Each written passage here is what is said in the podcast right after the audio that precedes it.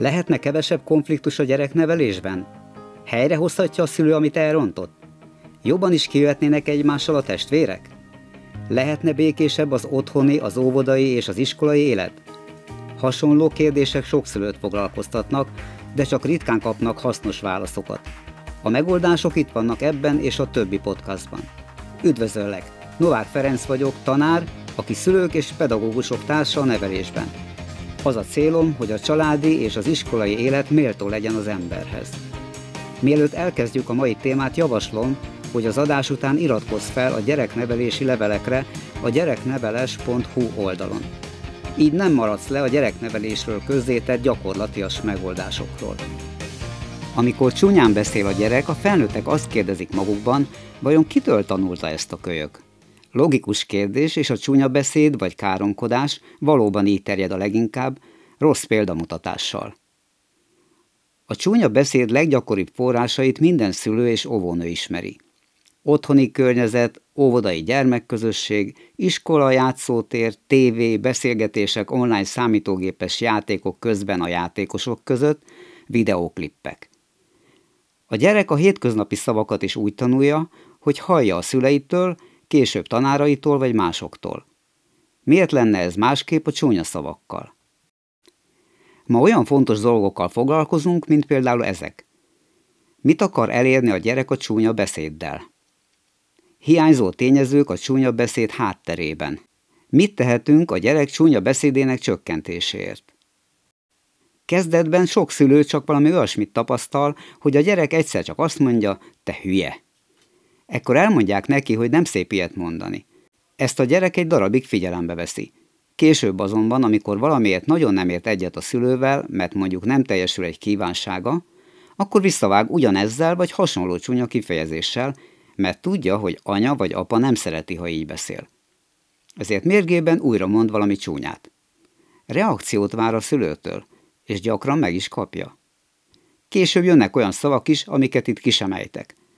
A csúnya szavakhoz legtöbbször kapcsolódik valamilyen negatív érzelem is.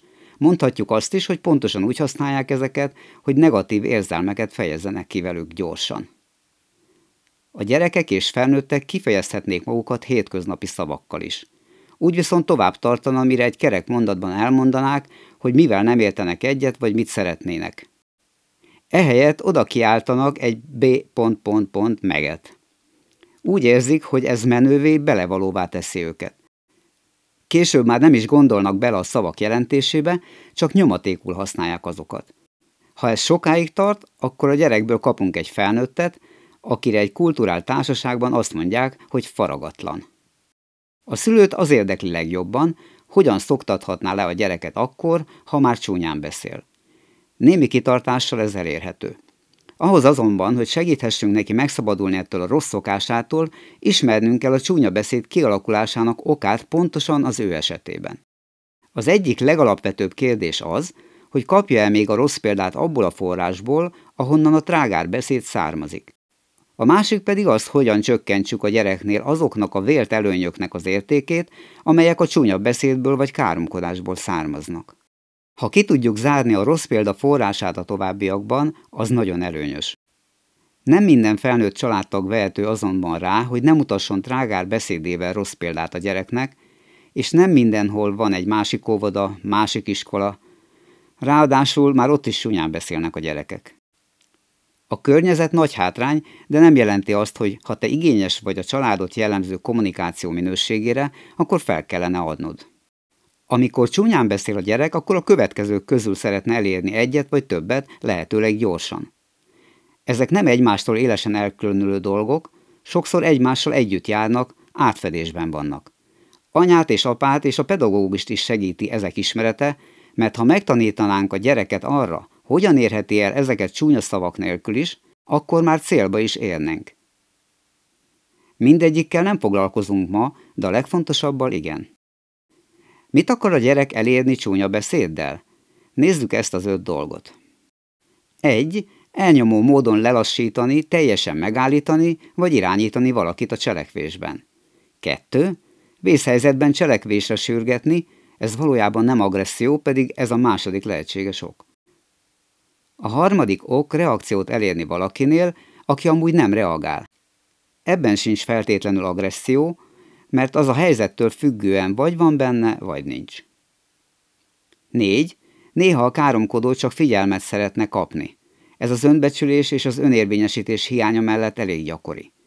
Ezért hallhatod a tinédzsereket sokszor egymásra licitálva csúnyábbnál csúnyább szavakkal tűzdelt mondatokat használni. Közben akár egyáltalán nem agresszívek egymással, hanem kifejezetten derűsen káromkodnak.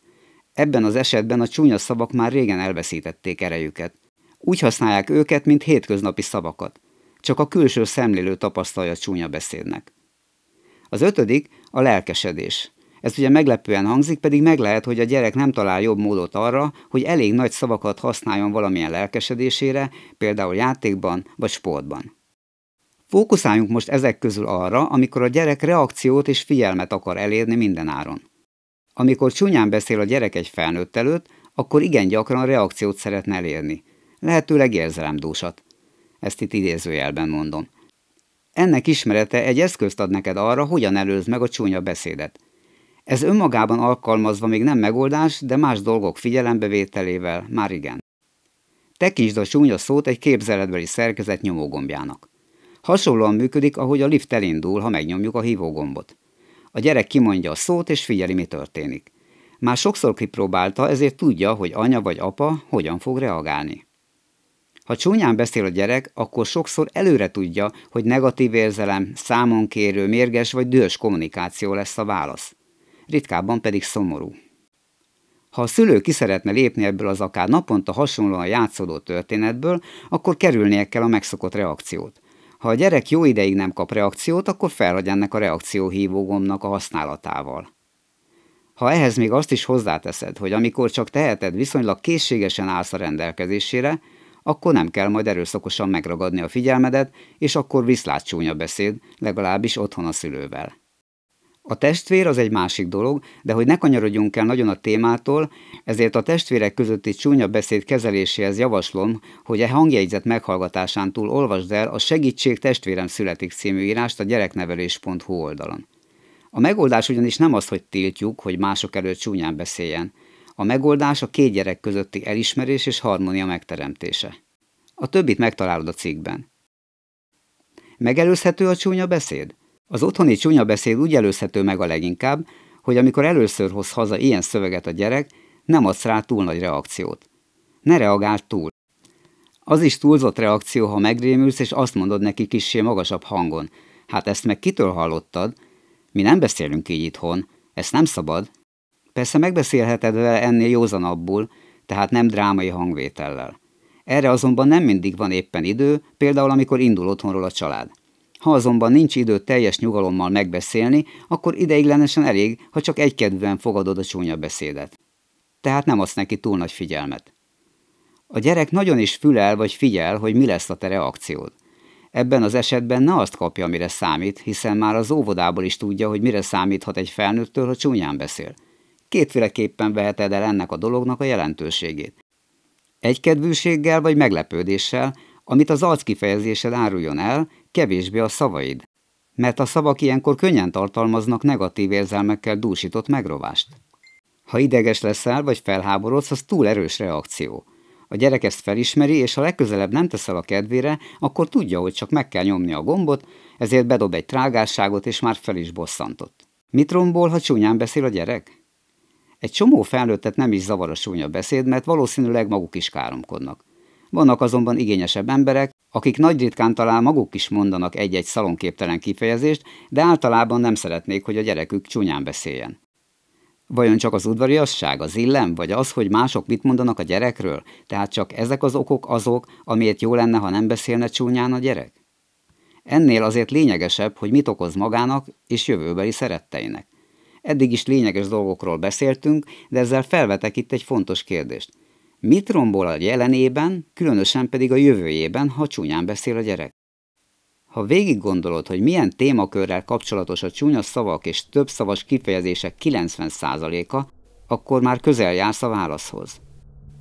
A csúnya beszéd szavainak kimagasló többsége a nemiség, a testiség tárgyköréből érkezik, és a szerelem, a párkapcsolat és a szex lealacsonyításához, elferdítéséhez járul hozzá. Mindezen dolgok jelenlegi társadalmi szintű aberrációjában komoly szerepe van a trágár beszédnek, még ha nem is egyedüli forrása annak. Ezután a komoly téma után figyeljünk meg három hiányzó dolgot, amelyek megtalálhatók a csúnya beszéd mögött. Amikor a gyermekkor huncut beszólásain már túl van a gyerek, de még mindig csúnyán beszél, akkor a trágár beszéd már kéz a kézben jár három hiányjal. Ezek a következők.